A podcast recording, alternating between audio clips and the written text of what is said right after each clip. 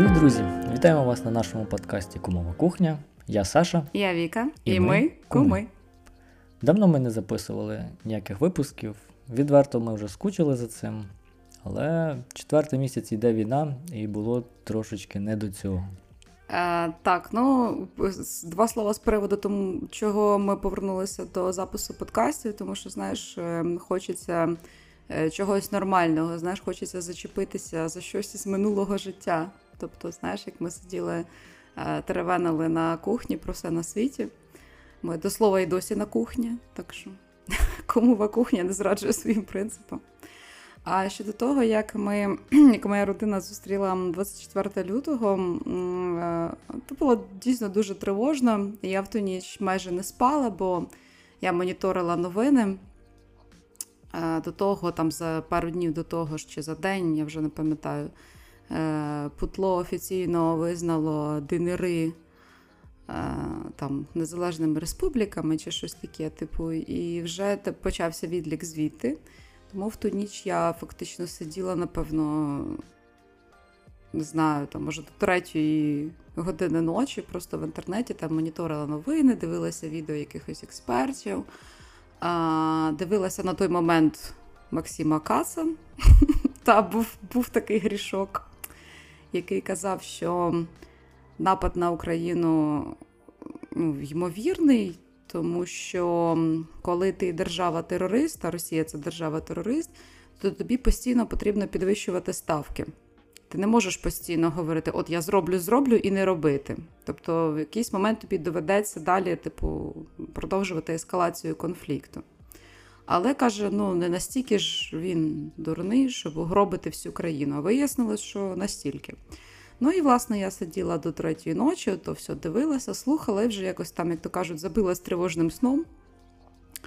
Коли це о п'ятій ранку я прокинулася реально від вибуху на аеродромі. І ми живемо на вокзальній, хто не з Білої церкви, аеродром не так вже, в принципі, близько до вокзальної, але було дуже чутно, реально дуже чутно, настільки, що е, зі свого ліжка Саша, я буквально вилетіла. Просто це було не просто, що я відкрила очі і така почала дослухатися. О, що це бахнуло? Ні. Е, Можливо, знаєш, це в мені говорить моя е, краплинка єврейської крові, тому що євреї завжди знають, що буде буде погром.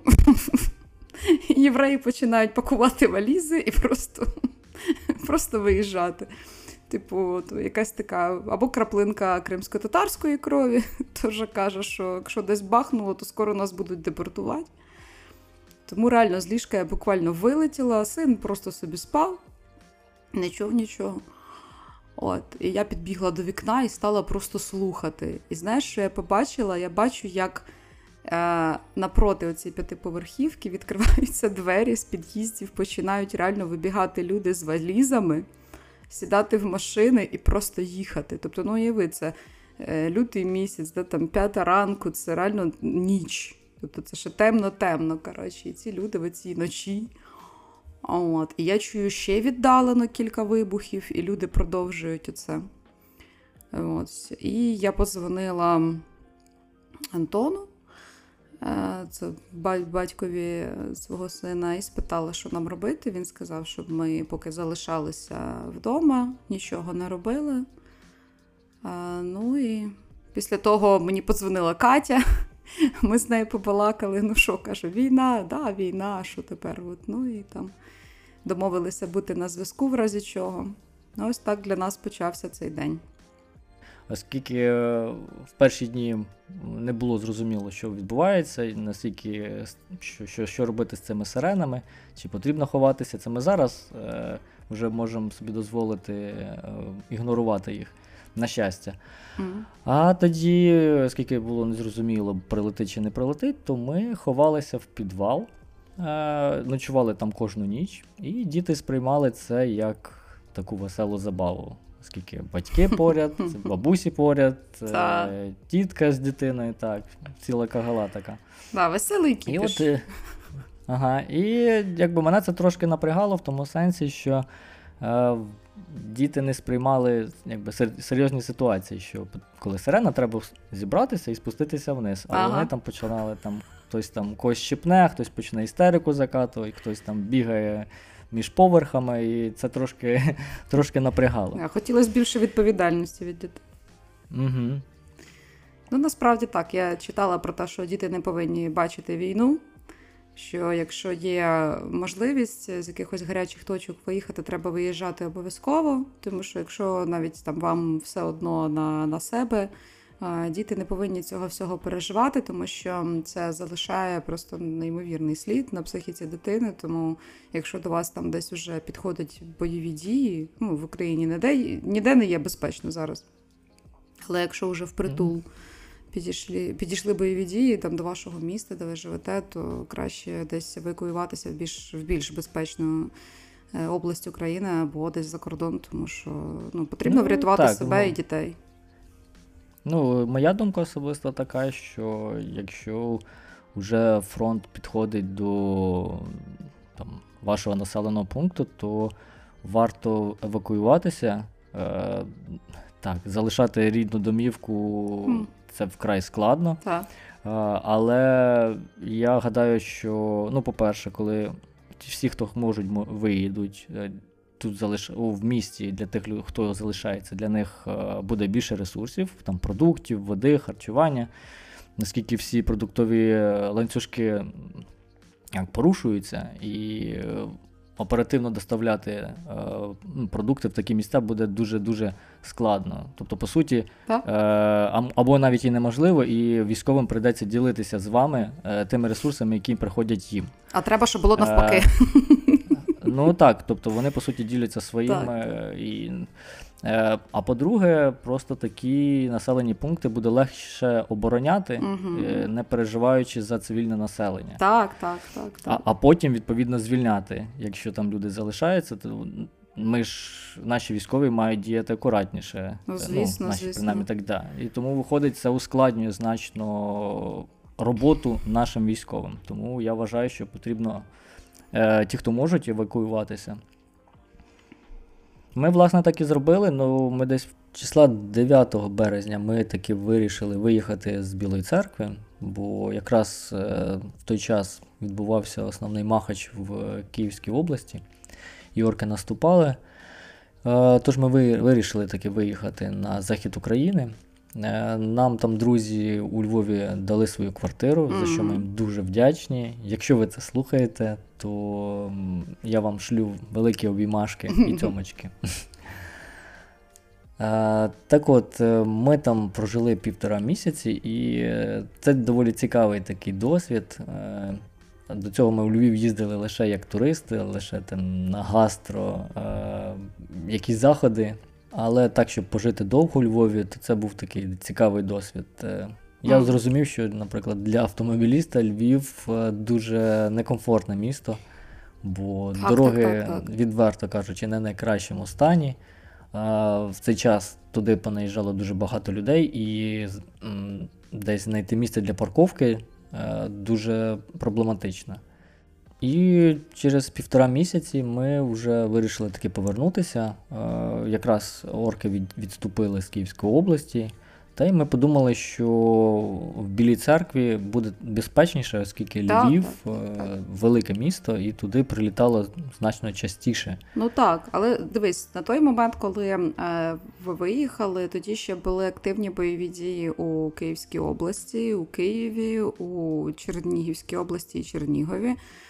Тоді ще ЗСУ поки не вибили расистів з цих областей, тому тоді це було ну, дійсно дуже ем, обґрунтовано.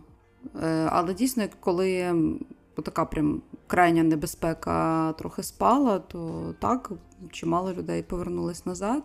Я до тебе, до речі, поки не забула, маю питання до тебе щодо mm-hmm. підвалу, тому що знову ж таки нагадую, хто е, не є нашим постійним слухачем. Е, я живу у е, п'ятиповерхівці, у звичайній такій е, залізобетонній хрущовочці, Саша живе у приватному будинку, тому бачите, у нас ми можемо вам розказати про свій різний, абсолютно різний досвід. Так от, мені тепер цікаво, що ти будеш робити з підвалом, Чи плануєш ти його якось ем, е, в майбутньому налаштувати, дооблаштувати, щоб він не був такий сирий і холодний, да, щоб це реально було бомбосховище, тому що ти ж розумієш, да, з ким поряд нам доводиться жити. Ну, там, по-перше, вже розчищена окрема кімната, зроблені лежачі місця е, для відпочинку, mm. створені певні запаси їжі і води. Mm-hmm. А от прямо щоб утеплення, типу такого ще ми, ми не робили. Але зараз ми туди і не ховаємося, ну, то... чесно кажучи. Ну, я маю на увазі на майбутнє, тому що я десь читала, що взагалі сама тема бомбосховищ буде дуже популярною в майбутньому, коли буде, наприклад, от е, закладаються там будівництво нового будинку, навіть багатоповерхівки, да, то будуть робити або окремі бомбосховища, або, наприклад, підземну парковку, яка може в разі чого слугувати бомбосховищем, тому що бомбосховище все ж таки інші технічні характеристики, ніж у парковки. От е, Тому це прям актуальна ну, тема. Так, як це, в Ізраїлі. Це зараз те, що те, що казали, наче всі майбутні новобудови мають відповідати цим новим стандартам. От я я і подумала, що може б ви там знаєш, подумали в цю сторону, що в вашому підвалі ви могли б, наприклад, утеплити якось там якісь стіни, знаєш, зробити їх більш такими, ну щоб реально там було зручно знаходитися. Ну я думаю, що це потрібно буде зробити, е- бо війна швидко не закінчиться. Угу, угу. Тому Е, Тому е, ну, війна, війна, по-перше, та і швидко не закінчиться, і ще і Рашка ж не розвалиться найближчим часом. На жаль, на жаль. Вона почала насправді своє падіння, тобто вже ножки цьому колосу подрубілі, але він падає. Падати він буде довго. І поки він падає, він ще встигне наробити багато лиха. Тому да, ми маємо, ми реально маємо бути як Ізраїль. Тобто постійно маємо бути готові. Ну так, да, з довбанутим ідіотом, сусідом потрібно бути готовим до до чого завгодно. Звісно. От, до речі, свіжа новина про довбанутих сусідів. Польща е, минулого тижня завершила будівництво стіни на польсько-білоруському кордоні. Повністю, от уяви, у них достатньо великий кордон. Вони повністю весь цей кордон зробили стіну, таку хорошу, красиву, про яку Яценюк міг тільки мріяти. Ну, це ж ти розумієш, що це більше проти іммігрантів. А звісно, проти, звісно, звісно. Ну, звісно, що... Якщо це військова якась ця, ну, вони так, танками так, проїдуть, так. це без проблем. Але це дуже хороше, знаєш, як стейтмент, я маю на увазі, та? тобто це показує тепер стосунки між. Польщею да, і Білорусі. Да. Е, Особливо на контрасті, коли в Європі їдеш там на машині і просто проїжджаєш так, е, так, так, так. перехрестя, і ти вже в іншій країні. Да, там Кілочок стоїть, знаєш такий. Да. Що що буває, коли в тебе сусіди нормальні? Так, абсолютно, абсолютно. Е, Щодо того, щоб е, виїхати, а що було далі, ми з ем, Марком і з моєю мамою е, поїхали у Сквиру з Білої церкви, тому що ну, тоді ми ще не знали, що краще триматися великих міст. Да, Краще триматися в містах, як ми вже знаємо. Тому що я інколи, ти знаєш, я інколи думаю, я стараюсь не думати про це, але все одно ці думки проскакують. що а от якби е, був ну, якийсь прорив, знаєш, там їхнього цього рашкованського не, до війська, орди цієї, е, там не з північного боку, а з південного, да, там, де знаходиться Біла церква, там, де Сквира, власне, знаходиться південніше на мапі. І тоді Буча була б у Сквирі. Тобто, це ну, тому що Білу церкву дуже добре обороняли і обороняють. Тобто там прям всі там КПП, там ТРО, там прям йо-майо. А от е, Сквира це просто містечко, в яке можна собі спокійно зайти і там творити. На жаль, е, на жаль, так, маленьке містечко. Ми навіть не знаємо, можливо, таке, такі бучі і Ірпіні були якраз і ну, на півдні біля Херсона. Просто ми, ми не зараз маємо, не маємо туди доступу. Ми не маємо доступу до Маріуполя. Ми не знаємо, скільки там людей загинуло в е, драмтеатрі. На жаль, багато чого ми не знаємо, і, скоріш за все, поки там ця окупація, вони багато чого. А звісно, підчистять. звісно, звісно. Ти знаєш, як колись ем, ми сміялися, що вони закупили 45 тисяч е, чорних пакетів для трупів. А також, коли почалося вторгнення, е, зафіксували пересувні крематорії. І ми тоді ще сміялися, і художники мовляв, робили там. Ну, робили карикатури, що, мовляв, вони ці крематорії типу, взяли для для себе. Насправді вони взяли їх для нас. І ці 45 тисяч е, пакетів для трупів це були пакети для нас. Вони, Ніхто з них не розраховував тут місяцями отримувати трандюлей. Вони реально думали, що вони за два дні будуть у Києві на Хрещатику марширувати. І, ну і багато типу... хто багато хто із західних партнерів цього теж ну, не очікував. Ми перетусували, ну як ми, е, ЗСУ перетусувало карти усім. Тепер... Ну і український народ абсолютно звитяжний, абсолютно сміливий, безбашений український народ. Як, до речі, змінилось твоє відношення до Зеленського під час е, війни? Як, Яке воно було до і яким стало після 24 числа? Е, Так, ну Якщо яким воно було звісно. до. Ну, по-перше, змінилося чи ні? Е, Так, е, я не знаю. Ну, з, е, Напевно, напевно, змінилося, тому що ну, є певні такі нюанси, знаєш, типу, тому що не можна сказати там стовідсотково, так що там я його раніше прям ненавиділа, а зараз прям люблю і молюся на нього. Я взагалі такий дисклеймер проти того, щоб молитися на політиків. Мені це дуже сильно не подобається, коли політиків починають або там президентів, там прем'єрів починають ставити на бажнічку і возносять їм хвалу. Тому що політик, ну, президент це менеджер країни. Це людина, яка керує компанією під назвою Країна. Ти ж не не, не, ну, не возносиш хвалу своєму босу, там, ну come on. І то навіть це ми. Ну, В нашому його випадку бос. взагалі керує країною більше ну, тако на побутовому рівні, все ж таки прем'єр і його команда. Прем'єр, все ж таки ну, парламентсько-президентська. Да, у нас парламентсько-президентська країна, так, так. А до речі, Україна це республіка. Серйозно? Так, так, так, вот це поворот. От це поворот. Да, Україна це унітарна республіка. Унітарна республіка це та республіка, до складу якої входить е, одне окреме е, утворення. Тобто півострів Крим, Автономна Республіка Крим, це робить Україну теж республікою. Це ще з шкільних знань. Так що школа Форева. Бачите, кажуть, шкільні знання нічого не дають. А от. Ось воно вплило, так? Да, Так що, коли кажуть, типу, типу, політичний устрій, то реально правильно казати, Україна це парламентсько-президентська республіка. От, ну, коротше, так от. Ем, що, що боже, я я трохи. Ну, давай я тоді доповню. Цей, так, да, Ти поки да, згадай, цю, пошукай цю думку, вона бачу, ну, ти, знаєш, може десь на підлозі заваляла. Да, да, in the back of the head. Так, я я питав про Зеленського. Ну, от мене да, про Зеленського, особли... скажи ти, да. Да, у мене особисто до 24-го було різко негативне до нього відношення. Mm.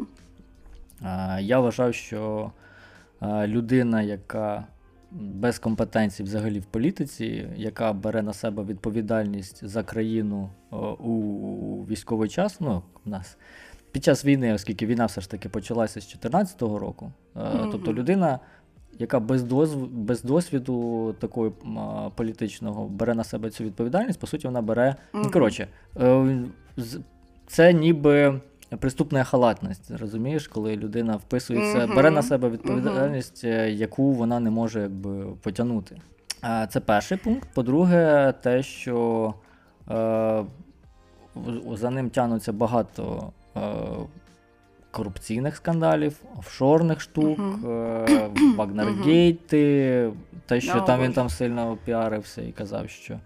Там ніяких кумовства не буде, при цьому півквартала сидить по ключовим постам. Так, так, так, так. І е, от це от все.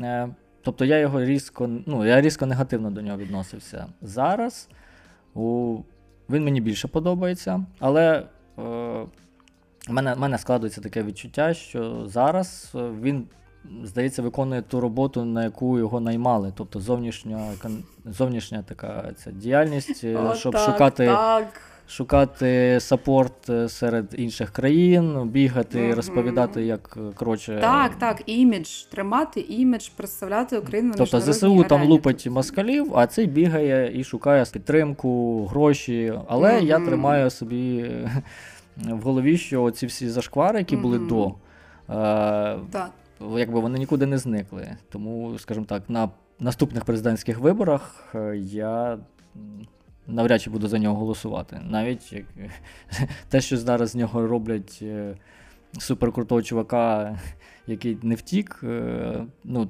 Ну, Молодець, так, молодець, що не втік, але, типу, такі зашкварні моменти, які були до війни, їх ніхто не відміняв. Всі ці питання ну, вони дуже доречні і справедливі, просто їх дійсно треба задати після перемоги. Ось і все. Я просто закликаю всіх е, ці питання мати в голові і покласти їх на полочку.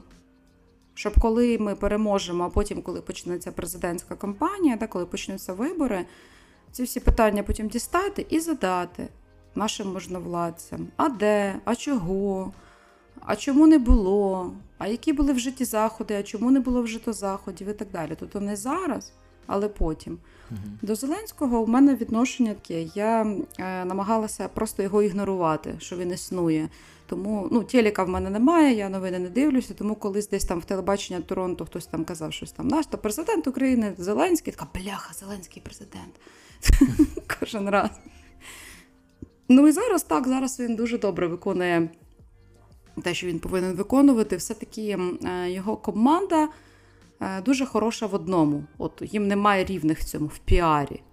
Піар це просто їхнє. Вони уміють. Вони маркетологи, СММщики від Бога. Вони можуть продати що завгодно, кому завгодно. Оце вони тут молодці. І от вони, Володимир Олександрович, тут осідлав свого коня і на ньому переможно їде. Це кінь піару. І цей піар дуже подобається нашим західним партнерам, і це діло нам дають і статус кандидата, і там і зброю дають, і гроші видають, і вже країни між собою ділять, хто відбудовувати буде.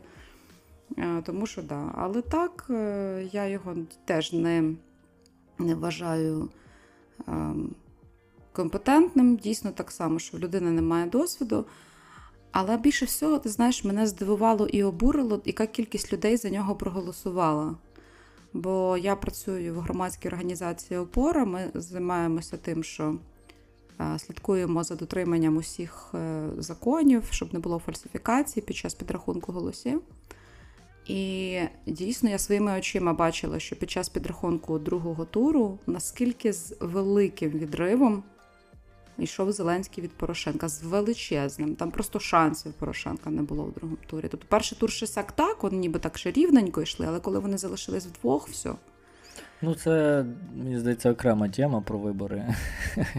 Так, ми так, зараз так. можемо. Ну, я на увазі, що от, да, можемо що моє ставлення не то, що до Зеленського, це був просто маркер, знаєш, е, суспільства. Це був маркер суспільства, які готові проголосувати аби за кого. І мені стало страшно жити в країні, де люди готові проголосувати просто за медійного персонажа, ну, просто за обличчя з телевізора. Мені здається, що це тут і має ще справу в те, що багатьох політиків. Е- на другі терміни не перебирали верніше тих політиків, які робили якісь кардинальні зміни, Е, угу. Їх часто не перебирали на наступні терміни. Так, так, так. Е, пам'ятаєш, як перші дні війни е, багато блогерів, всі, хто мали якийсь медійний капітал, пробували mm. достукатись до, до росіян і записували відео. Типу, ну, була така надія, що типу, може вони дійсно там не знають, що тут відбувається. І от е, коли постійно потім вилазило по методичці, от это 8 лет Донбаса, так вам і нужно. Когда, Домбили Бомбас. Да, вас там всего лишь два дня бомбят, а вот Донбас 8 лет, типу. Але оці потерпіть, скоро все закончиться. Це такі просто Поздець. Ні, ну я думаю, що дійсно це можливо, дійсно у нас буде скоріше за все тема е, якось наступного випуску нашого подкасту про хороших русських, так званих, і взагалі про самих росіян і про їх е, феномен, тому що це хоч і гівняний, але все ж таки феномен. Е, Але дійсно маю сказати, що я тобі ну, я не мала особисто абсолютно жодних ілюзій щодо росіян. Реально, в перший же день ось повномасштабного вторгнення я видалила а, тих кількох росіян, які в мене були в друзях. Ну, Ми з ними там зафрендились через якісь групи в Фейсбуці, там е, і білорусів. І написала пост, що ви для мене всі померли, росіяни і білоруси, я вас більше знать не желаю, і йдіть нахер і так далі. Тобто це реально цей пост є, він буде з 24 число якраз висить. Тобто в мене абсолютно було жодних ілюзій не було, і тому я, знаєш, так ну, дивилася на це, як наші дійсно ці всі блогери, там і, і не тільки, ну багато хто звертався до росіян, що там одумайтесь, посмотрите, що ви вот тут. Ну, типу, це настільки було якось е, жалюгідно, що ли. Жалюгідно. Мене в, в цьому плані порадувало багато тих, за ким я спостерігаю, підписаний на них в Ютубчику. Ну, по-перше, вони перейшли на українську. Мені... Єй! Так, це мені просто приємно, а по-друге, я розумію, що е, ну, люди, які заробляли по суті на російськомовному в російськомовному просторі, е, таким чином вони якби конкретно собі обрізають е, аудиторію. Це в мене викликає так, певну так, повагу у людей. Угу. Але ще, ось, до речі, друзі, рекомендую вам прослухати наш випуск про інститут репутації. Тому що зараз, мені здається, він запрацює на повну мощ. Ну, він тільки починається зараз, а завдяки ось цьому, якби це гірко не було визнавати, завдяки повномасштабному вторгненню, е, дуже багато процесів активізувалося, прискорилося. Та сама українізація, той самий інститут репутації. Е, ось і Стамбульську конвенцію ратифікували, так що є. Так от ем, е, багато, до речі, з цих от блогерів і публічних людей. І, до речі, та сама Маша Єфросініна, яка така от вся, от я от україночка, все, але продовжує говорити російською мовою. І коли їй це закидають, що чому ти не перейдеш на українську, хоч як-небудь, але перейди, вона каже, що її травлять і хейтять. Та ні, моя хороша, це так працює інститут репутації. Це це не травля. Це тобі просто показують, як ти себе поводиш. І що поведінка така неприйнятна. Для кого ти віщаєш російською мовою? Я тобі відкрию Маша секрет. Якщо навіть людина якась е, з України та не не спілкується українською, їй дуже важко, там, звідки вона б не була родом, вона все одно розуміє українську. Тобто людина, яка тут уже жила якийсь час, там, та, або вже довгий час, доросла людина, тобто твоя аудиторія, вони всі розуміють українську. Ну, А на кого ти тією рашкованською віщаєш? Білоруси теж розуміють українську. Ну, для кого ти говориш російською? Ну, Тому що тобі е, так удобніше. Ті блогери, е, які продовжують е, вести свої блоги російською, вони зробили явно свій вибір, те, що вони працюють на на, ну, на, на рунет, так? Тобто більшість uh більшість їхніх слухачів це будуть росіяни. І для політичних якихось е, діячів, е, які намагаються донести якихось, якийсь наш наратив, я вважаю це припустимо. Які, е, можливо, знаєш, як у нас багато хто слухає там Каца, е, то багато з їхньої сторони можуть слухати наших якихось діячів, і ті будуть там, не знаю, толкати наш наратив. Бо я вважаю, що повністю відрубатися від того каналу немає, е, не можна. І ми маємо Чому? теж, бо ми маємо нести туди ще свій наратив. Не тільки вони нам насаджують. Для чого? От реально, куме, нахіра? Щоб, дивись, якщо ти повністю вирубаєш е, канал е, взаємодії з противником, грубо кажучи, да, весь той канал, mm вони варяться повністю в своєму соку, вони не можуть подорожувати. А. То це ми насправді полегшуємо е, роботу в пропаганді їхній. Оскільки в них немає е, нашої точки зору на ці події, да? бо ми, ми не віщаємо на них. Вони е, якби, е, на них працює їхня пропаганда, їх не випускають за кордон, вони туди не можуть це руками своїми побачити. І ми насправді таким чином ну, просто полегшуємо роботу їхній пропаганді. Їм легше брехати. Вони то не можуть ні побачити, ні почути про те. І вони такі, а, ну блін, ну да, мабуть, так воно і є. Я тобі скажу інше. Навіть ті, до кого попадає наша точка зору, вони просто не вірять. От і все. Тому я до тебе, ну я тобі реально кажу, що в цьому абсолютно немає ніякого сенсу. Немає ніякого сенсу старатися їм щось досі донести. Е, вони не повірять в це. Їм показуєш фотографії з Бучі з доказами з усім. Це інсценіровка. А знаєш чому? Я тобі розкажу чому. Тому що ніхто не хоче бути поганим. Це психологічний прийом. Ніхто не хоче бути вбивцею. Всі хочуть бути героями. Їм набагато простіше ем, обманювати себе і вірити, що їхня армія тут героїчно когось захищає і освобождає, ніж повірити в те, що їхня армія це просто зброд вбивць, гвалтівників і мародерів, а вони е, це батьки, друзі і дружини зброда.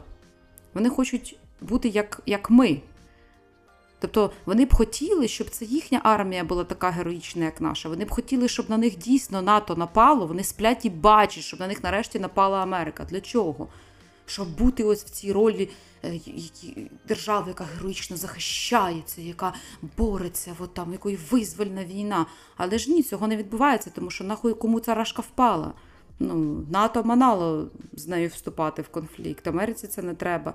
Тому рашка тик мики полізла на нас. Але бути поганим їм не хочеться.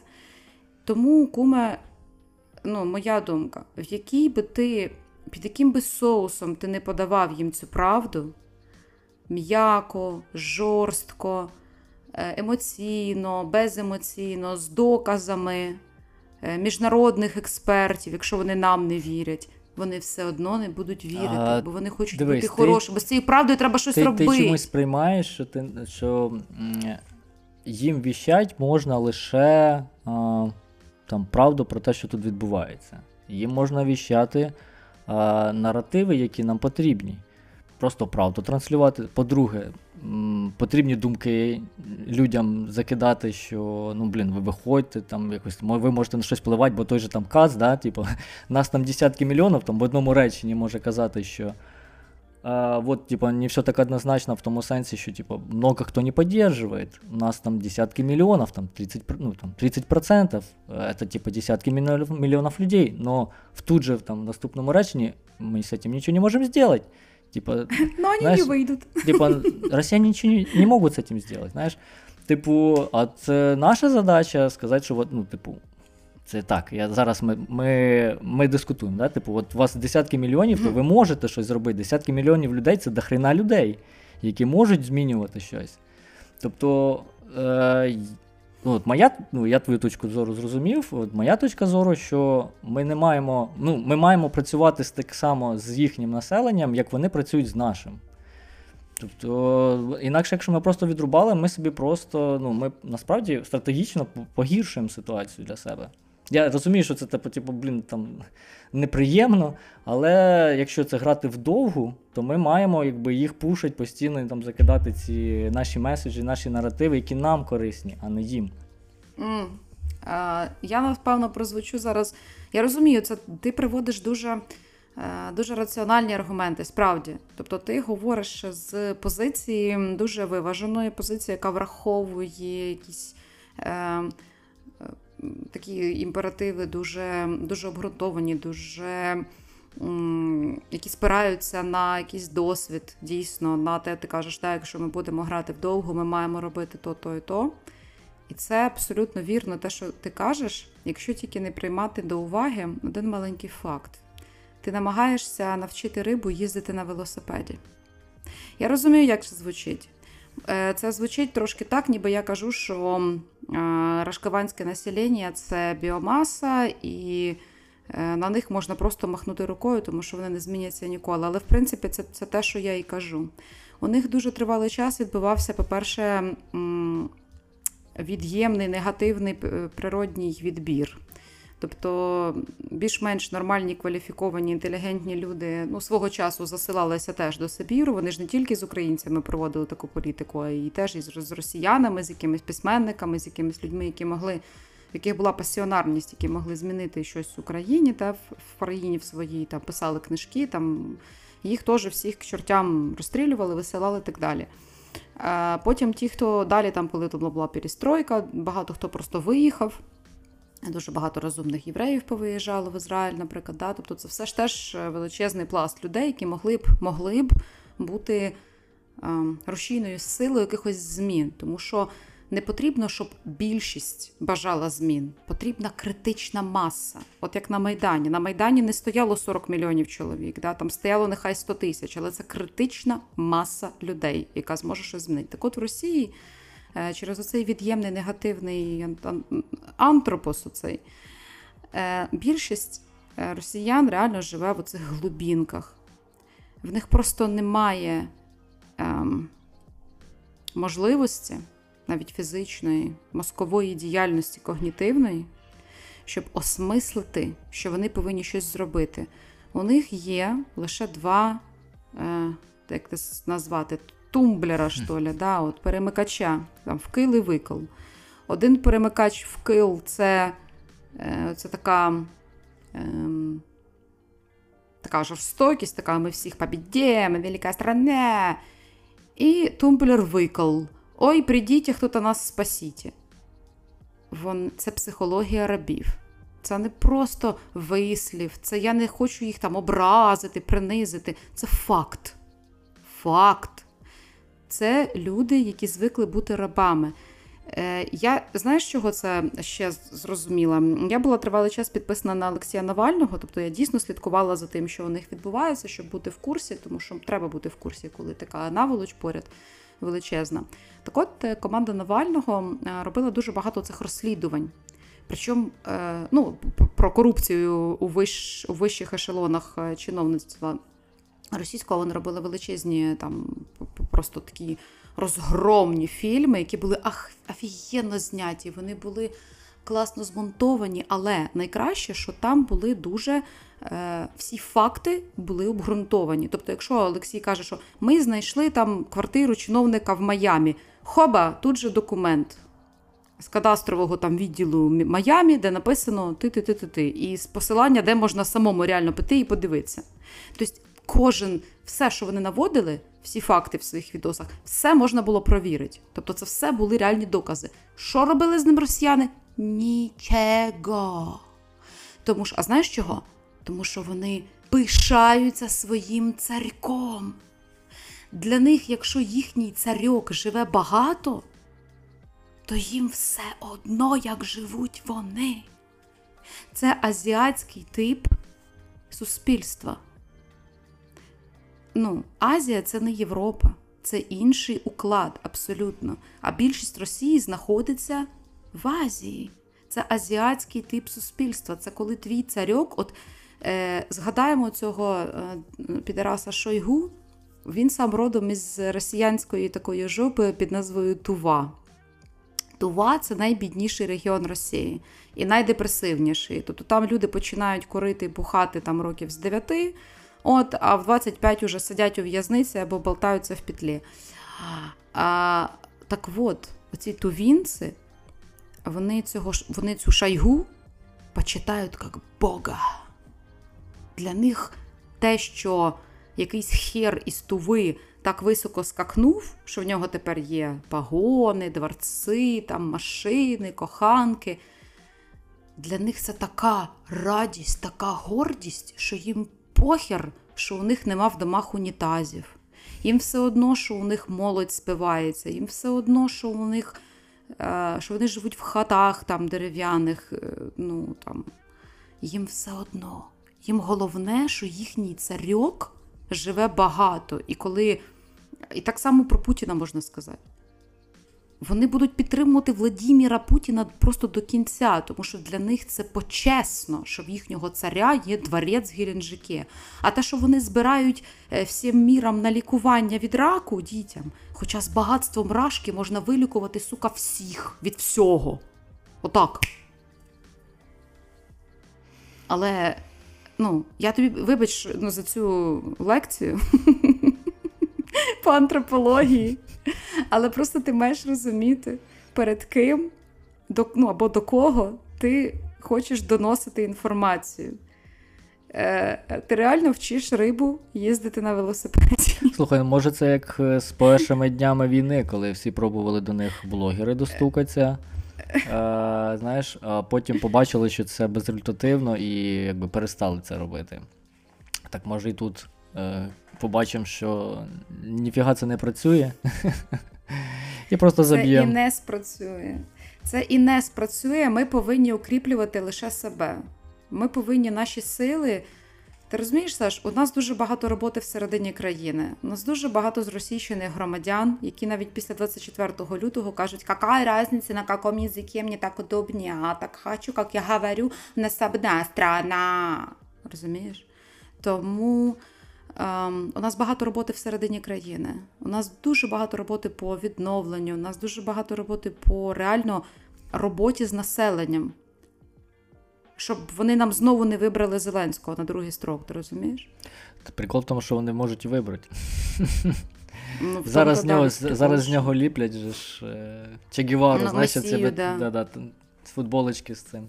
Зе. Ну, звісно, звісно, звісно. Ну, подивимось насправді, тому що все-таки ну, український народ це така штука достатньо непередбачувана для світу, але все ж таки. Ну і повертаючись до того, що ось ти ну, сказав, що от треба проводити серед рашкаван якийсь там вплив, там і ПСО і так далі.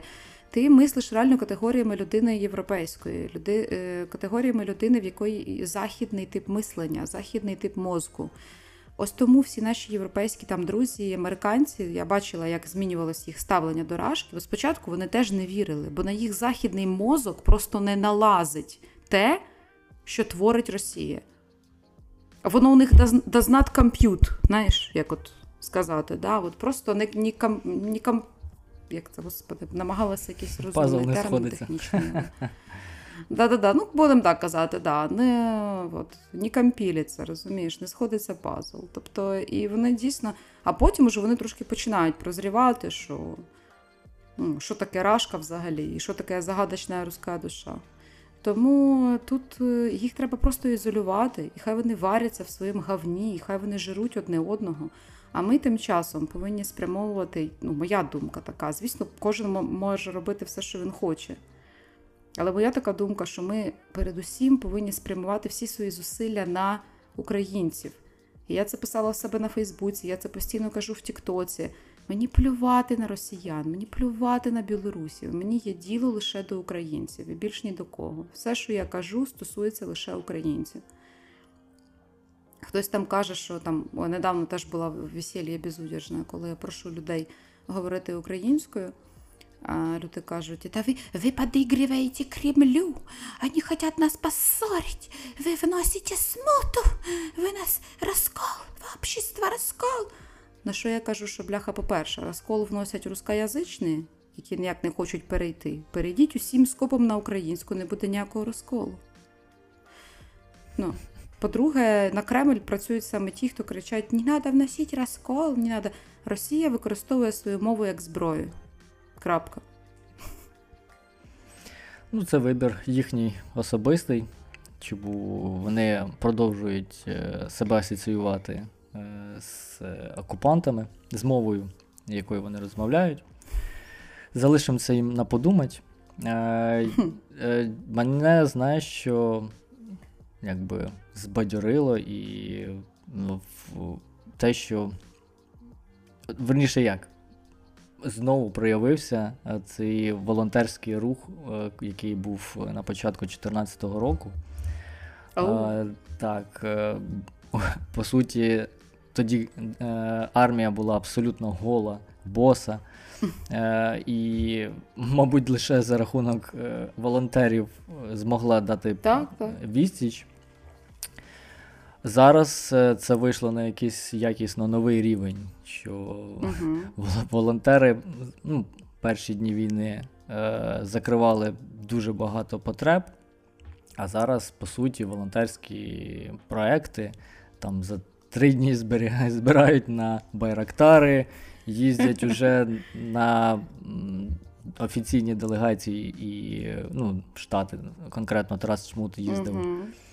Зараз, здається, він в Америці, і вони мають уже право заключати контракти і купувати прям військову техніку. Ну, тобто волонтери можуть так, купити так, так, танки, літаки. Це просто агонюшка. Як там, Пам'ятаєш цей мемчик про притулу? Де, е, так, громадяни, нарешті я вирішив, завтра збираємо гроші і купуємо Білорусь. Тільки нахер вона нам здалась. Ні, хіба що, знаєш, як, ну, то, як це як, нахер, як щоб команди. почистити її, щоб не Так, так, не як великі компанії купують конкурента і просто щоб його там цей, почистити, щоб е, звідти не було Тож загрози. так. Просто реально заради цього. Да, білоруси це теж тема окрема для, напевно, якогось інакшого випуску. От.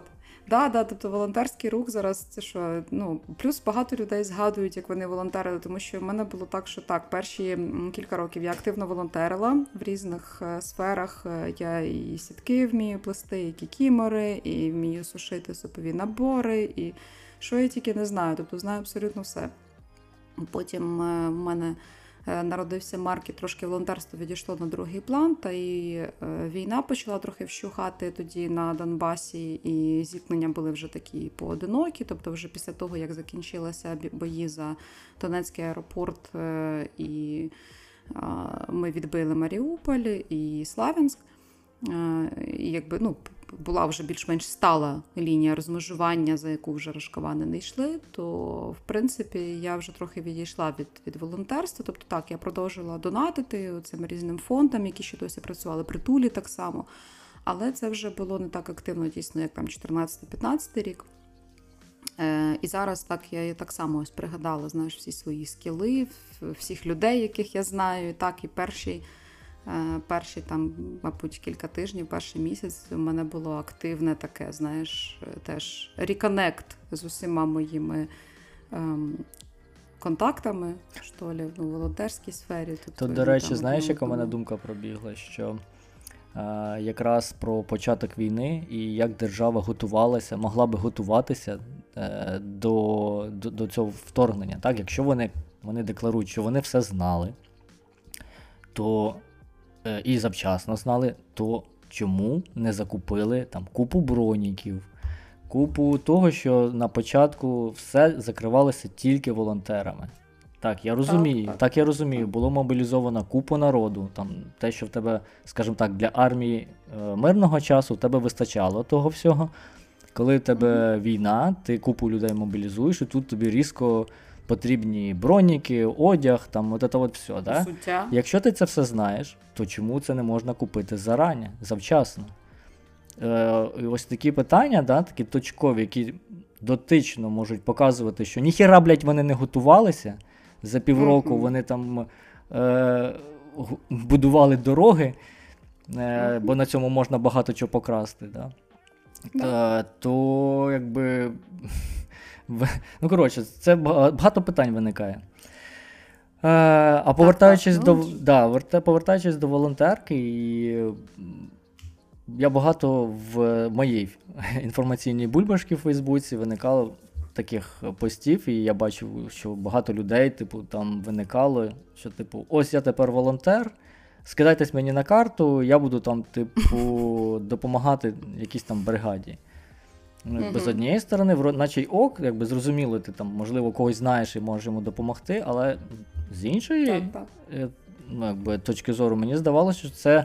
Ну, я як людина, яка там донатить, і мене це, ну. Кому, куди, куди якби, донатить? Там, є там три фонда. Я для себе вибрав три фонда. Це притула, Мгм. повернись живим, е, госпітальєри. Е, Мгм. І БВГ це Білоцерківська наша е, волонтерська організація. Тобто основ, Так, основним, так, яким я доначу, і там точково кого там ще знаю. Мгм, Але коли мгм, їх багато, ти не знаєш, кому донатить, грошей стільки не заробляєш, знаєш. І мені здається, Так, що в так, такому випадку, можливо, коли людина відчуває, що може там допомогти, у нього якісь зв'язки, то можливо є сенс приєднатися до якогось існуючого фонду або там організації і її підсилити, там якимось, не знаю, взяти на себе якийсь окремий напрямок, яким вона не займалася, да? там, не знаю, харчовий. І Так, так, у якій так, вже там відпрацьовані поставки, комунікація, типу такого плану, а не розпилювати оці ресурси, вони ж якби не гумові. Так і є, так і є. Насправді дуже от зараз е, таку, да, можливо, дуже дуже корисну конкретну пораду. Ем, якщо ви хочете долучитися до якогось е, фонду, не знаєте куди, Спробуйте, по-перше, допомагати адресно, тому що, наприклад, дуже часто буває, що десь там якісь ваші там робочі чати, там в чати ОСББ, там ще кудись хтось каже, що от у мене родич або друг, там, або колега, тобто людину, яку я знаю особисто, виїжджає на фронт, там треба купити там то-то, то-то, давайте скинемось, або там хлопці там з такої-то бригади збирають, яких ви дійсно знаєте, там збирають на машину. Типу, ага, окей, отуди я закину. Тобто я навіть отак от. Тому що в ці розпіарені фонди і так дуже багато грошей йде, так? А я ще допомагаю людям просто адресно. Але знову ж таки, да, двічі-тричі перевіряйте, кому ви дійсно скидаєте, тому що з'явилася інформація, що рашкавани теж уже підсуетілись, і вони створили кілька каналів е, в Телеграмі, ну не кілька, а багато. І взагалі в соцмережах, де вони е, типу, ну, крадуть фотографії, власне, з соцмереж існуючих якихось бригад або бійців. І кажуть, от там картка така, то скидайте, мол, гроші туди. І люди просто донатять там хто скільки може. І вони реально ну, крадуть ці гроші в українців. Тому ви маєте допомагайте адресно. Ще, до речі, дуже важливе повідомлення. Ем, Є такі люди, які е, починають, е, вважають, що їхня волонтерська діяльність полягає в тому, щоб смикати великі фонди. Ну або там відомі, наприклад, та сама Білоцерківська волонтерська група починають е, її там ну, керівникам, нехай так. Е, хоча Білоцерківська волонтерська група має, як би так скажімо, керівників тільки дуже номінально. Тобто це люди, які організували її. А сама Білоцерківська волонтерська група це реально кожен, там кожен зірка. І кожен знає свою справу. Так от буває так, що звертаються до них хтось там, чиясь мама, дружина, там ще хтось і каже: От, там дайте мені то, дайте мені сьо, там для тих, для тих, для тих. По-перше, спробуй спочатку типу, треба спробувати закрити свої потреби самостійно. Якщо вже ні, то треба просто спитати, е, ну, якісь там, якісь спитати, можливо, контакти, де це можна дістати. Тому що там я така-то, така-то, і не поймі, откуда, е, перешліть туди-то гроші. Типу, і це ж цим хтось повинен займатися. Це знаєш, мені нагадало, як от е, люди. Е, підбирають бездомних тварин, якихось там кошенят, ценят, і просто привозять їх в, в ці в притулки або ветклініки і залишають там. Типа, а він же зробив добре діло, знаєш, врятував котика. А дати грошей на утримання цього котика або хоча б на його там первинне медичне лікування ні. Він підкинув під двері і пішов, справився. Молодець. А що далі робити цьому який так уже переповнений цьому притулку, він не думає. От, Так і тут. І це це, це перше. Тобто не смикайте фонди, типу, просто так. Старайтеся знайти типу, якісь варіанти. Потім ще а, запропонуйте допомогу свою якусь, якщо ви хочете допомогти, якщо ви не той, хто шукає допомоги, а пропонує, самоорганізуйтеся. Е, Є, наприклад, в тій же сквері є Багато жінок, які організувалися і просто е, ліплять вареники, роблять тушонку самі. А потім просто зв'язуються, наприклад, напряму з якимось фондом і кажуть: значить так, хлопчики, у мене є 100 банок тушонки. Куди відправлять? От Оце буде реальна допомога фонду. Оце буде допомога. Ну, а не смикати, типу. Ну, ну тут ще, мабуть, важливо додати, бо є такі кейси, що угу. особливо на початку війни, коли якби всі хотіли все робити, е, але при цьому конкретні люди починали, типу, як волонтерити або щось робити, ну, якийсь процес, от хочеться допомогти, але при цьому. Попадали в таку ситуацію, що вони приділяли весь цей час, типу як на волонтерство, при цьому забуваючи про про себе, умовно кажучи, uh і там не маючи е, роботи щоб е, себе прокормити, виходило так, що він щось там робить, наприклад, для. Типу, як uh-huh. волонтерить, uh-huh. а при цьому потрібно іншим волонтерам його сапортити, бо виходить, якби він йому нема за що їсти, знаєш, типу, бо роботи, uh-huh. бо він займається не тою роботою, якою е, ну, якою так, потрібно. Так, тобто, так. і мені здається, тут якраз знаєш, як в тій інструкції в літаку, е, кисневу маску потрібно вдягнути спочатку на себе а потім уже на сусіда або дитину. Тобто е, потрібно зайнятися якби, е, собою. Там, Якщо у вас є робота, працюйте. там донатьте і там допомагайте вже по мірі там можливості. Або, звісно, якщо ваша робота якась унікальна, типу ви там супер крутий, uh-huh. я не знаю, архітектор, можете спроєктувати якісь там, не знаю, захисне зробити або там зварити якісь е, штуки, які ніхто не може зробити, тоді да, там, ви конкретний спеціаліст і ви там можете якось домовитись.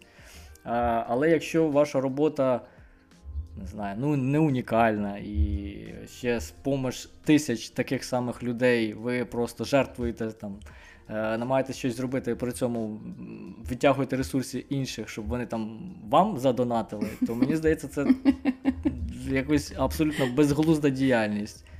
Абсолютно, абсолютно. Тобто хочеться долучитись, знаєш, до чогось великого, хочеться теж бути. От це те, повертаємося до чого до цього, про що я казала буквально там 10 хвилин тому. Люди хочуть бути хорошими. І це похвально, да, коли ти хочеш піти в волонтерку, коли ти хочеш щось віддати. Але віддати ти маєш тільки те, що в тебе є. Та? Ти не можеш віддати того, чого в тебе немає. Якщо в тебе дійсно немає тих грошей, то піди зароби. Насправді, якщо у вас немає особливо грошей або часу, бо ви змушені дійсно там тяжко працювати, заробляти, і фактично вся. Е, все, що ви заробили, буде йти на підтримання вас і вашої родини, на те, щоб заплатити податки, то це теж е, дуже класний. Ну, як мінімум, ви не будете відтягувати на себе ці ресурси, які можуть піти ну, так, там, так. людям, які все втратили, Справді. наприклад. Дійсно, дійсно, якщо плюс є дуже багато способів насправді допомогти своїй країні, навіть якщо там не знаю, можна прихистити біженців е, у себе, можна когось із кимсь е, сконектити. Я цим займалася. Типу, якщо, наприклад, я не вмію щось робити, або там не, не там, мене немає, але я знаю чоловічка. Тобто я завжди знаю чоловічка. Я людина суперконектор. Тобто в мене багато типу знайомих, друзів, знайомих, знайомих, друзів, друзів, врагов, друзів. І, і оці контакти, вони дуже така знаєш, розгалужена сітка, вони дійсно стали мені в нагоді, ну так в житті, але і ось в воєнний час так особливо. Це просто дуже цінується, коли ти знаєш, ага, а от ті поїхали туди, а от я у них спитаю то. Ну, Вони, може, мені не допоможуть, але у них є там кум, брат і сват, який може. Так що, я тобі кажу, інколи ем, від запросу до його виконання такий ланцюг проходить, стільки людей бере в ньому участь, що просто ну, це це просто неможливо. Е, але якщо ви навіть цього не робите, а просто працюєте і виживаєте, це вже неймовірний внесок у нашу перемогу, тому що е, бережіть себе, ви повинні бути. Е, там, коли інші втомляться. Коли інші втомляться, коли інші впадуть, ви маєте стояти. Не це знаєш, це до того, що до питання до того, що чого всі чоловіки повинні схватити зброю і йти воювати. І тоді вже завтра ми переможемо і всіх нагнем. Ну, по-перше, треба всім роздати по автомату, хоча б. По-перше, треба роздати, а потім тих, будь, Звісно, да. і на, на, ну, натренувати. Ми ж не рашка, що ми беремо цих е, строковиків, які вчора прийшли в армію, і кидаємо їх тупо на мужиків, на кшталт Антона, які просто їх розривають в клоч'я в перший же день. Ну тобто, ну це ж ми ж не ну, такі. так, це не емоційно, що тут потрібно все ж таки логічно думати, і якби не можуть всі піти. Хто буде як мінімум працювати шоферами, розвозити вас, да? типу, якби є, є певна необхідність, певна кількість людей. Е, і їх всіх потрібно забезпечувати. Десь на це потрібно брати гроші.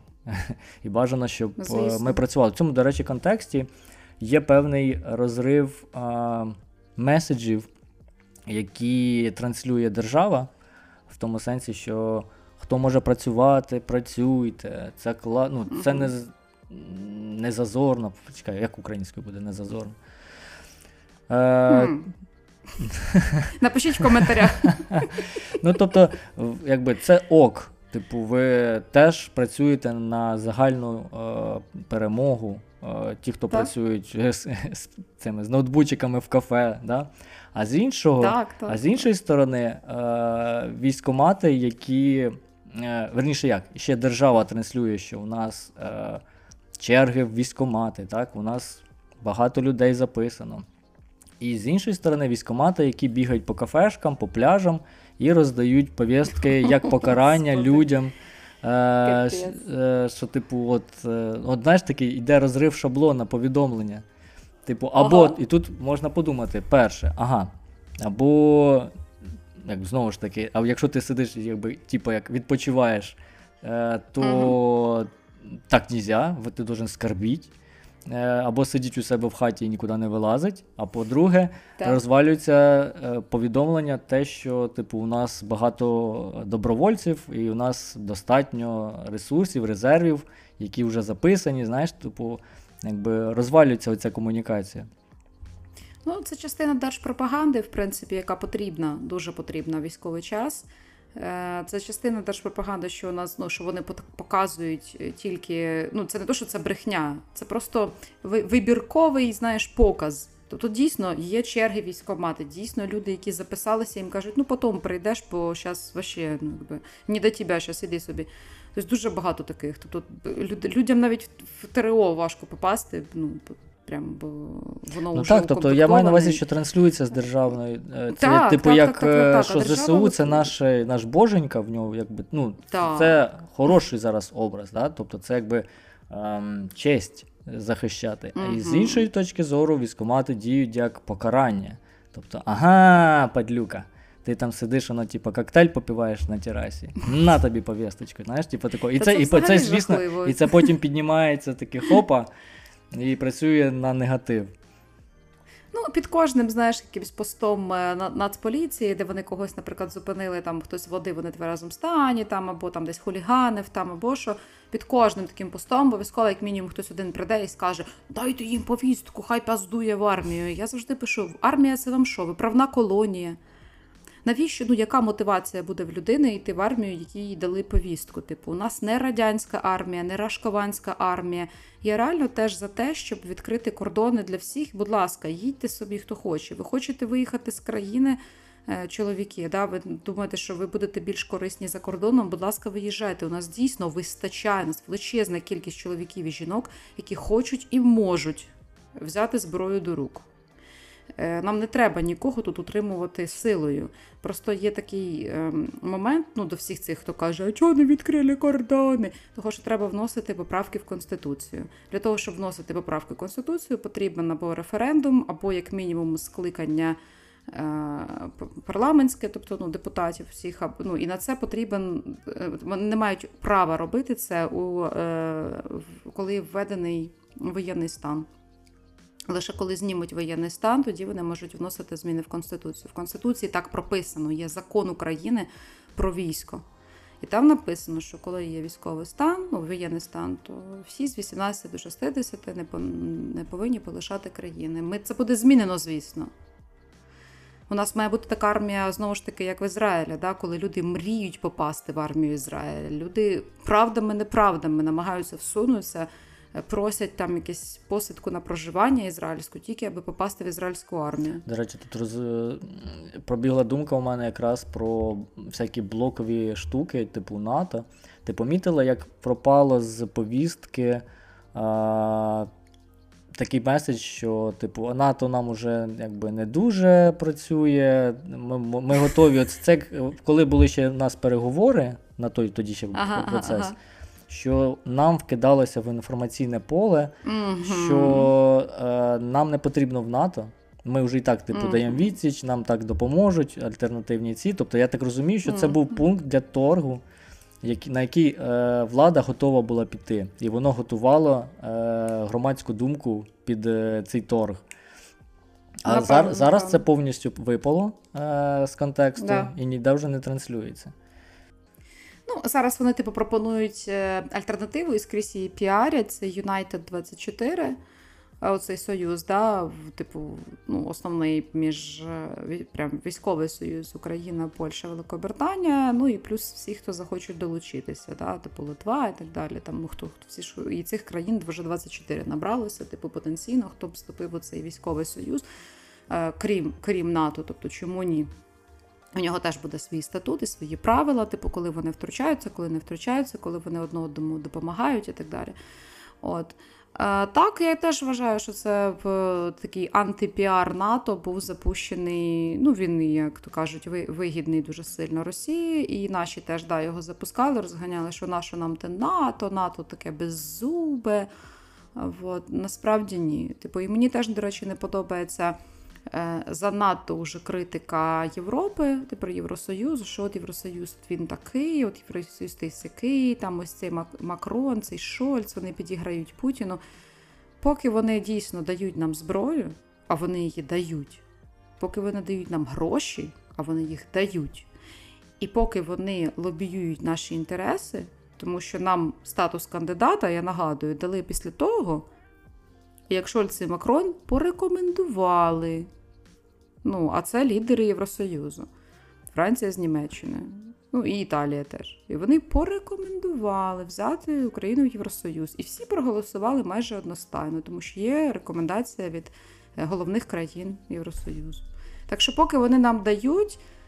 Окей, хай знову ж таки переможемо, будемо розбиратися, хто там наші друзі, хто нам достатньо, недостатньо. Але дійсно, цей, що дійсно працює на руку Кремлю, це не мовне питання. А це оце нам не треба в НАТО, нам не треба в ЄС, ми будемо самі по собі. Ну, це, зараз лише тільки показує, що такі союзи. Е, дійсно працюють такі штуки, як НАТО. Е, це можна побачити по Балтійським країнам, от по, по Литві, так? Вони б уже давно туди послали би ескандерів. Е, іскандерів. ну, Я маю на увазі цей момент, де Литва заборонила робити транзит підсанкційних товарів в Калінінград. Так, так, так, так, так. І що? І нічого вони зробити не можуть. І нічого. Бо маленька, ну, дуже. Поки що, ну подивимось. Е, Ну, Це показує, що такі оборонні союзи, де за спиною стоять багато міцних економік е, з сучасною так, зброєю, так, так, е, це ефективний оборонний е, метод угу. проти обізяни з гранатою. І нам звісно, по, і нам по-любому потрібно мати якийсь не знаю, альтернативний, не альтернативний, якийсь союз, де буде сильний гравець на, mm-hmm. до якого будуть прислухатися, у якого сильна економіка, який може нам допомогти. Ну, Британія це класний партнер в цьому сенсі, no. який, можливо, навіть нам пощастило, що вони вийшли з Євросоюзу, е, зробили цей Брексіт е, і змогли. Е, не погоджуючись з Євросоюзом, там зразу типу, підкидувати нам ніштячків. А так би прийшлось би це думати, спів там проводити ці консенсуси. А так, да, поки що поки що партнери, ну, це це мінус демократії. Е, вони довго розкачуються, потрібно всім з усіма домовитися. А, mm-hmm. В цьому сенсі, звісно, тоталітаризм якби, для таких критичних ситуацій він якби має переваги mm-hmm. свої. Бо один сказав, типу, все, так, типу, так. робимо, значить робимо. коротше, і там. Але якщо ну, вже цей маховик закрутився, то його важ, важко зупинити теж. Так, так, так. От про це теж скажу, але першу всім тим громадянам, які кажуть, от а чого от нас не брали в НАТО, то ось і от, е, от, от ніби там Швецію, Фінляндію там взяли майже зразу, а нас не брали, значить вони нас зливають. А тепер давайте подивимося, що ми робили для того, щоб бути в НАТО. Ніхера. За 30 років ми не зробили ніхіра, щоб бути в НАТО. Абсолютно. А Швеція з Фінляндією молодці, вони весь цей час підлаштовували свою армію під стандарти НАТО. Ні, ну все ж таки після 2014 року легко. робилися кроки, там частково почали переозброюватися, робити багато навчань. Якби курс. Ну, це да, але просто треба оці штуки теж враховувати, тому що наші можновладці, типу всякі там подоляки, вони дуже сильно люблять закинути Європі, наприклад, що Європа там недостатньо робить чи там НАТО недостатньо Ой, робить, це взагалі, чи Америка типу, щось не то дає. Нам всі оці, знаєш, типу, повідомлення, що нам всі винні щось зробити. Ага. Хто вам що винний? Люди? У них своє життя. Типу, так, у них там так, свої так, лекторати, у них свої інтереси, свої економіки. Звісно, звісно, Хто вам що винний? Ви в першу чергу мали це зробити і думати наперед стратегічно. А от ситуація з броняками, умовно кажучи, це все показує, що ніхіра ви наперед не думали. Отож би. Ну і ви надіялися на авось. Ну, що авось Путін можливо, не нападе. Можливо. Просто надіялись на авось. Ну реально, я здається, мені ну, це була абсолютно така Е, Мені здається, багато хто ну, не думав так, знаєш, ну блін, ну, ну війна, ну, ну як, 21 століття? Що серйозно? Отак от прям піти ну, відкрито так само, да, війною. пазлики не сходяться. Типа, ну, ну блін, ну, ну блін. Типа, ну, ну не настільки ж вони відбиті. Ну, Ну як да, так? типу, ну ну, що, ну, ну там, ну, ну підуть там, знаєш, ну, ну підуть там, ну, по Донецькій цій, знаєш, типу, ну максимум. Ну так що повністю, ну от може сидів, знаєш, Ну, типу да. цей, ну, ну, ну, як, що прям і що із півночі підуть, типу, такого плану. Да. Знаєш, можливо, навіть і розглядали, ну, ну, типу, якщо підуть, то там визнають ДНР, ЛНР і, типу, підуть по, кор- ну, що там по кордонам основні, Да, да, там буде заміс, типу, там у нас, типу, багато укріплень, типу, якось, е, якось типу, та й зробимо. Е, А тут, ну, ну так, от, щоб прям зверху піти, знизу, і з усіх сторін полізуть. Так. Як це так? Мені здається, що вони Мгм. самі реально були ну, до такого, що буде настільки масштабно це все. До речі, ти згадала про VPN, а, і Так. е, якщо ви ще не користуєтесь, або там, я не знаю, якимись лівими безкоштовними користуєтесь, то знайте, що українська компанія MacPo е, робить класні продукти, е, і вона для українців зробила свій сервіс і програму е, CleanVPN безкоштовним абсолютно. Тому можете зайти і користуватися. Е, Дисклеймер це поки що не реклама. Ні, це не реклама, це те, що я недавно сам дізнався і собі поставив, бо в мене був якийсь безкоштовний, а ви пам'ятаєте з нашого випуску про е, цифрову гігієну, що все, що безкоштовне, е, ви там платите своїми даними. Тому Так, особливо VPN, які можуть передавати те, куди ви ходите, що ви робите. Тобто з VPN це потрібно максимально бути обережними. І не, ні- Особливо не- зараз. Так, особливо зараз, тому я рекомендую користуватися цим е, сервісом, тим паче, що він став безкоштовним. Отже, Куме, на фіналочку ти хотів е, питання про що? Про, про те, що для нас перемогою буде? Гаразд, давай, давай помріємо. Що я би вважав перемогою? Ну, по-перше, е, мені якось некомфортно про це трохи розмисляти, оскільки, знаєш, це якби людина зі смузі в комфортних умовах роз, роздумує, що було б для мене перемогою. Це якби трохи нівелює роботу людей, які сидять в окопах. Але мені, як громадянину України, хотілося б, е, ну як, я би вважав план мінімум. е, Це повернення до тої ситуації, яка була, до тих кордонів, яка була до 24 лютого. Це, а далі вирішувати дипломатично. Е, Звісно, це буде залежати від того, яка у нас буде ситуація з е, армією, з допомогою західних партнерів, бо мотивація у нас може бути величезна. Але якщо, наприклад, Росія якимось макаром вдасться на інформаційному плані там, е, наших західних партнерів вмовити зменшити допомогу Україні, так, то без допомоги західних партнерів ми, на жаль, не зможемо нічого зробити. Тому Угу. Е, план мінімум е, це повернення до е, 24 лютого, до тієї ситуації. Ну, а в ідеалі, звісно, повернення е, до кордонів 91-го року. А, а план максимум з галочкою це розвал Росії. Бо ми роз...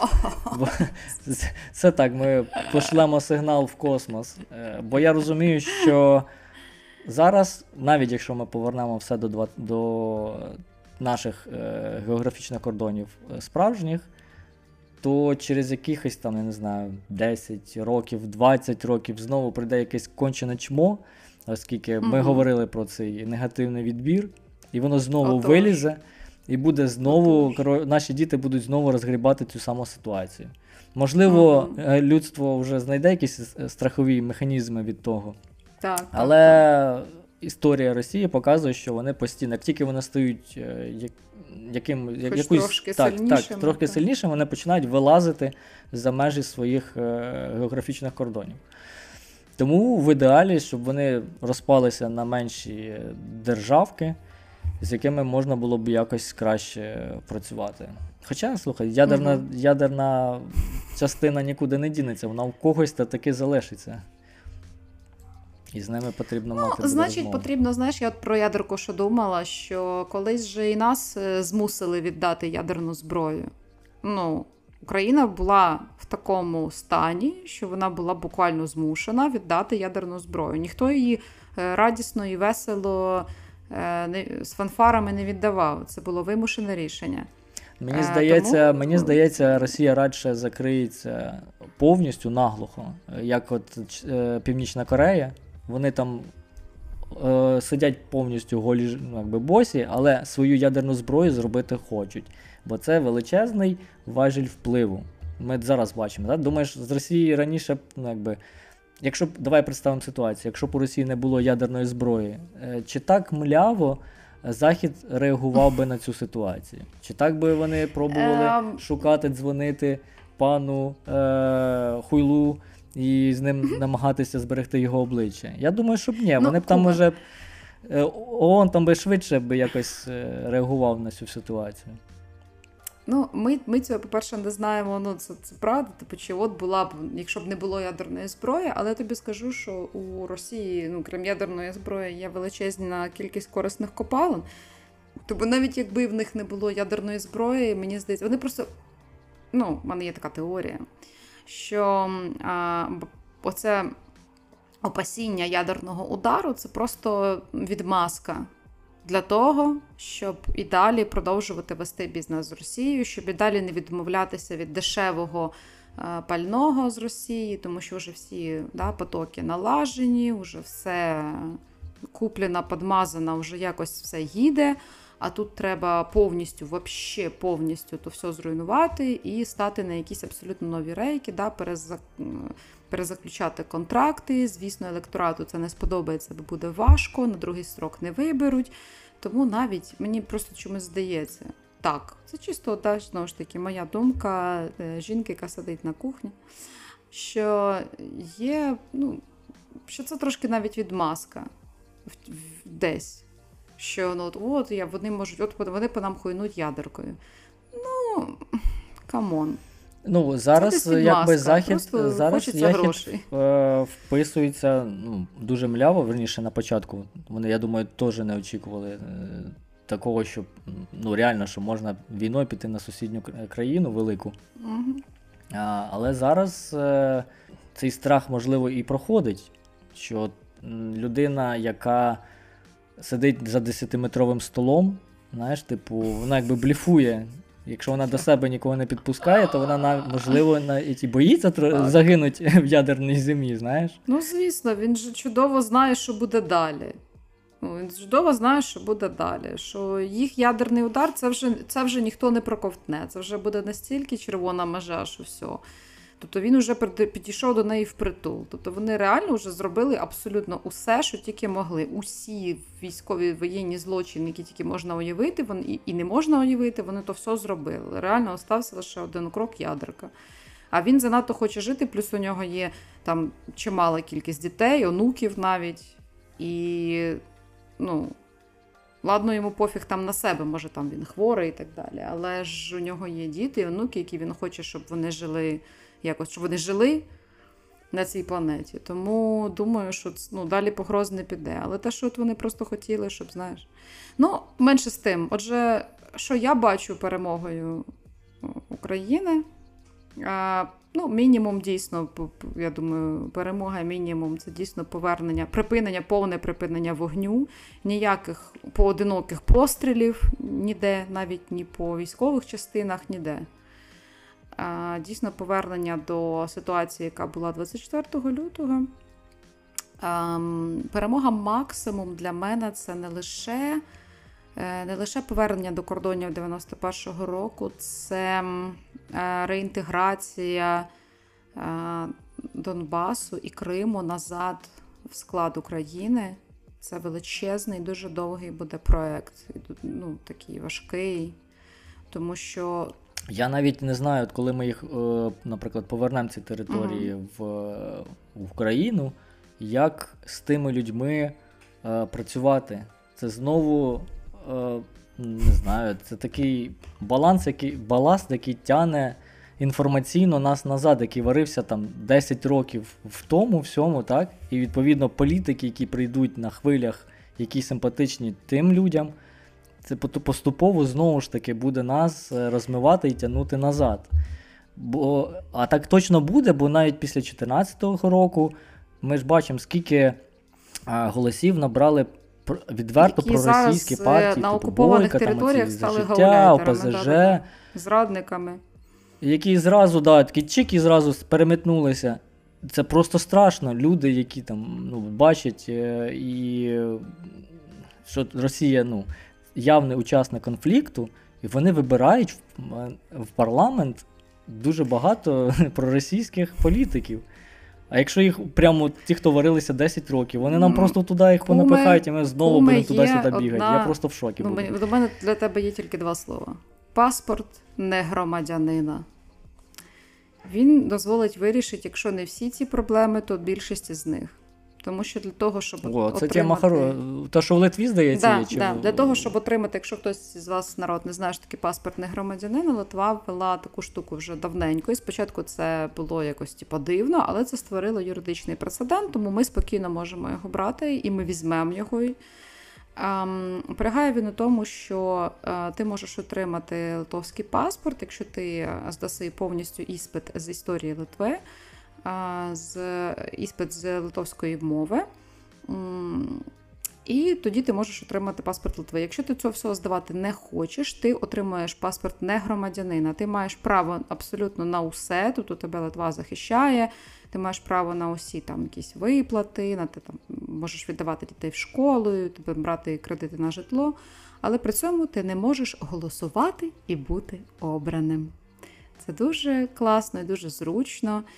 І це дає велику надію на те, що до влади не прийде ніяке проросійське чмо е, ні в президентське крісло, ні десь в регіонах. Тому що для того, щоб отримати паспорт, за яким можна голосувати і бути обраним, треба вивчити історію України. А кожна людина, яка вивчила історію України, в неї щось щолкає в голові. Ці всі люди вони просто не знають і не хочуть знати справжню історію України. Їм плювати на неї щойно ці люди, якісь, ну хто дійсно, хто вагається, знаєш, бо є дуже багато тих, хто в сірій зоні такі, і ні вашим, і ні нашим. І тут на цих людей це подіє стовідсотково. Да, ті, хто проросійський ватник, на них не подіє нічого. Вони дійсно, бо в тій самій Литві, у, там, здається, тисяч, ну і не буду брехати, щось 110 тисяч, здається, людей, які отримали цей паспорт не громадянина, які не можуть голосувати і не можуть бути обраними. І увага, 61% із них росіяни, які не хочуть вчити латвійську мову, які її в страці мали. От, е, І слава Богу, що ці 111 тисяч людей ніяк не впливають на виборчий процес Литви. Бачиш? Слухай, ну, можливо, потрібно створити петицію. Е... Одна петиція таки спрацювала про візовий режим з Рашкованді. Е, Так, це буде, але знову ж таки, ми не можемо зараз створити е, петицію, тому що це знову ж таки внесення поправок в Конституцію. Е, В Конституції прописане саме отримання українського громадянства, яким чином це відбувається і так далі. Тобто, це треба повністю змінювати закони. Повністю. А для цього треба вносити зміни в Конституцію. А знову ж таки, у нас зараз е, військовий стан, ну, воєнний стан. Але коли насправді, коли ну, можна і зараз дійсно зробити цю петицію, щоб вона була, щоб президент її просто ну, мав на увазі.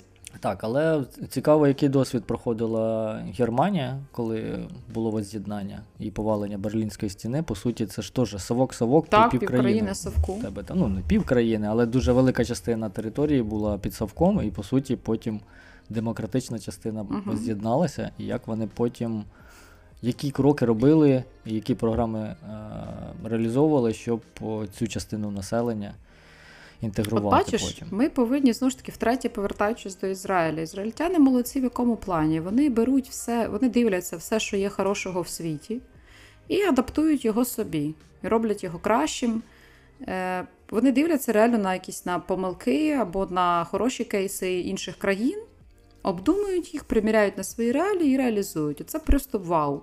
І тим паче, да, з Литвою європейське суспільство не зможе нічого е, сказати стосовно типу дискримінації. Так. Знаєш, це вже якби пройдений етап, вже є прецедент. Що, типу, як? Як не всі громадяни не мають права голосу. Ну, якби все вже нам не потрібно буде проходити цей етап. Бо Литва свого часу вигребла за це. Їх там жорстко критикували і так далі. То вони за це вигребли.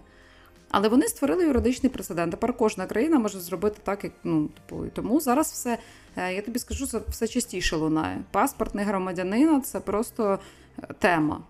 Ну, не хочеш, будь ласка, е, ніхто тебе не заставляє. Хоч не хочеш вчити історію України, здавати іспит з української мови, будь ласка, не треба. Ти будеш все одно користуватися абсолютно всі тими ж правами і преференціями, які дозволяє паспорт України. Ти будеш їздити в Європу без віз. Ти будеш е, мати право на там на медичне обслуговування, на навчання безкоштовне, на все. Просто ти не зможеш голосувати і бути обраним. Боже, яке щастя. Я не кажу, що це стовідсотково панацея, да? тому що якийсь ватник. Ні, це здається доволі хорошим, логічним. е, Да, якраз але- оці страхи, які у мене особисто виникають, так що це потім якби вспливе. е, В політичному просторі буде нас знову таки тягнути через ці всякі політичні рішення і компроміси. Мгм. Якраз от, от е, паспортне громадянина вирішує Так, цю проблему. так, абсолютно. Е, насправді, ну, дійсно, це, це не панацея, але це дуже багато питань зніме і вирішить. Тому бачиш, для нас, мабуть, якщо вже закривати уже цю, цей блок про те, що ми з тобою вважаємо перемогою, це також і е, заходи, які ми будемо обов'язково вживати після перемоги, для того, щоб максимально себе обезпечити. Дякую, друзі, що дослухали аж до цього моменту. Ми вам бажаємо мирного неба і нашої скорішої перемоги. І до зустрічі на кумовій кухні.